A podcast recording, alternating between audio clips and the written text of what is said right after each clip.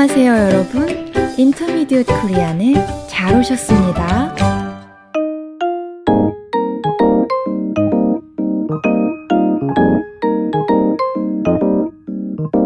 여러분, 안녕하세요. 유쌤입니다. 안녕하세요, 민쌤입니다. 민 선생님, 잘 지내셨어요? 네, 잘 지냈어요. 유 선생님은요? 저도 잘 지냈어요. 오늘은 일상생활에서 자주 쓰는 표현을 배워보는 시간이지요? 네, 오늘도 여러분에게 도움이 되는 표현을 준비했습니다. 무슨 표현인지 소개해 주시겠어요? 오늘은 편이다 라는 표현을 배워보려고 해요. 아, 우리가 흔하게 쓰는 표현이네요. 네. 유 선생님은 편 하면 어떤 생각이 드세요? 저는 우리 편, 상대편, 그런 말들이 먼저 떠오르는데요. 그렇죠. 가재는 개 편이다. 엄마는 내 편이다. 이런 말을 하잖아요. 맞아요. 이럴 때 편은 무슨 뜻이지요? 여러 무리로 나누었을 때 그 하나하나를 이르는 말이에요. 그렇군요. 이렇게 편이다 라는 말이 명사 뒤에 오면 그쪽 사정을 지지한다는 의미가 돼요. 우리 팟캐스트는 늘 한국어 학습자 편이다. 이런 말도 쓸 수 있겠네요. 그럼요. 그런데 오늘 우리는 편이다 라는 표현이 동사나 형용사 뒤에 오는 경우를 배워볼 거예요. 예를 한번 들어보실래요? 음, 지호 씨는 아무거나 잘 먹는 편이다. 수영 씨는 키가 큰 편이다. 이런 거요. 그럴 때는 의미가 어떻게 달라지나요? 대체로 어떤 쪽에 가깝다거나 속한다는 의미가 돼요. 그럼 지호 씨는 아무거나 잘 먹는다 하고 지호 씨는 아무거나 잘 먹는 편이다 는 뜻이 조금 다른가요? 네. 첫 번째 문장은 단정적이지만 두 번째 문장은 대체로 그렇다는 뜻이에요. 아, 그럼 수영 씨는 키가 크다 라고 말하면 딱 잘라 말하는 것이고 수영 씨는 키가 큰 편이다 라고 하면 일반적으로 봤을 때 수영 씨가 키가 큰 쪽에 속한다는 뜻이 되는 거군요. 그렇죠. 그래서 누가 봐도 분명한 상황이나 사실에 대해서는 이 표현을 쓸 수 없어요. 아, 그렇군요. 예를 들면요. 그 사람은 한국 사람이니까 당연히 한국어를 잘하는 편이다 라고 하면 이상한 문장이 돼요. 아, 그 한국 사람이 한국어를 잘하는 것은 누가 봐도 분명하니까요. 맞아요.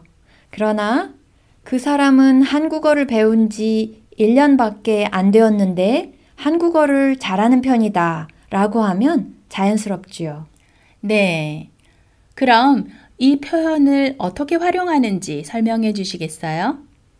동사의 경우에는 기본형에서 다를 빼고 는 편이다를 붙이면 돼요. 가다, 가는 편이다. 먹다, 먹는 편이다. 문장으로 해볼게요. 지호 씨는 서점에 자주 가는 편이에요. 같이 따라해 볼까요? 지호 씨는 서점에 자주 가는 편이에요. 수영 씨는 고기를 잘 먹는 편이에요. 따라해 볼까요? 수영 씨는 고기를 잘 먹는 편이에요.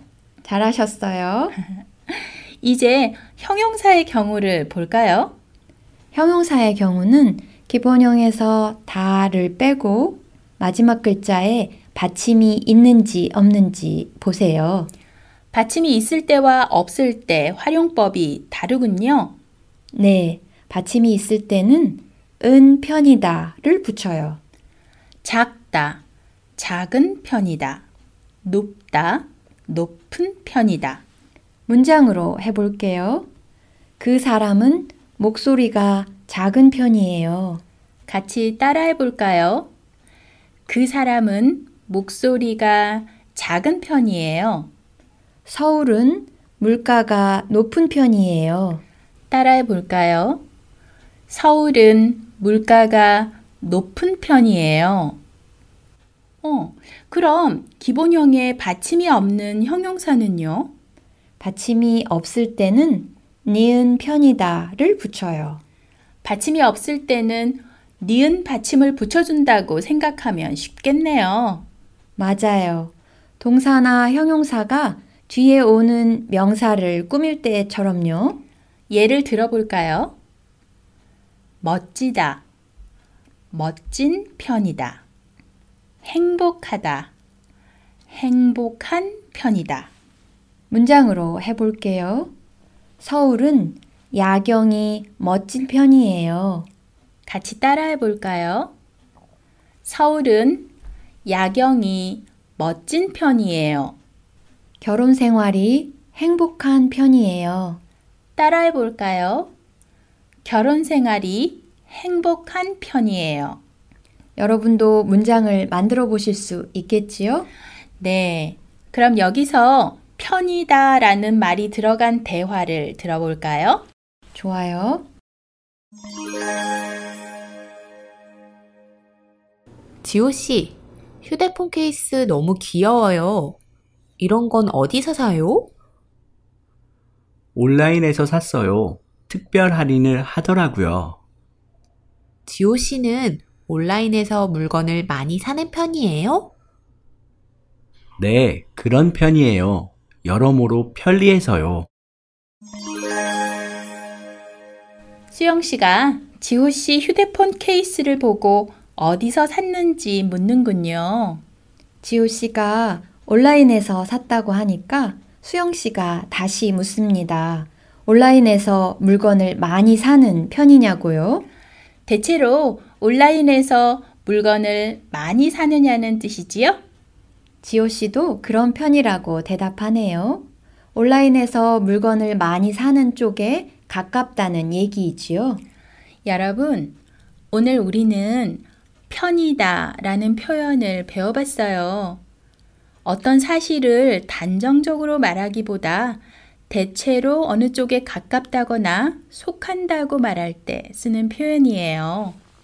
동사는 기본형에서 다를 빼고 는 편이다를 붙여요. 형용사는 기본형에서 다를 빼고 마지막 글자에 받침이 있으면 은 편이다를 붙이고 받침이 없으면 니은 편이다를 붙여요. 여러분, 수고 많으셨어요. 오늘 저희는 여기서 인사드릴게요. 들어주셔서 고맙습니다. 다음 시간에도 유용한 표현을 들고 다시 찾아뵙겠습니다. 안녕히 계세요. 안녕히 계세요. 민쌤, 오늘 녹음 끝나고 뭐 하실 거예요? 주말인데. 집에 가서 저녁 준비해야죠. 이 선생님은요? 저희 가족들하고 외식하기로 했어요. 외식 자주 하세요? 아니요, 그렇진 않은데 주말에는 주로 외식을 하는 편인 것 같아요. 음, 편이에요. 그러시구나. 좋은 시간 되세요. 네, 민쌤도요.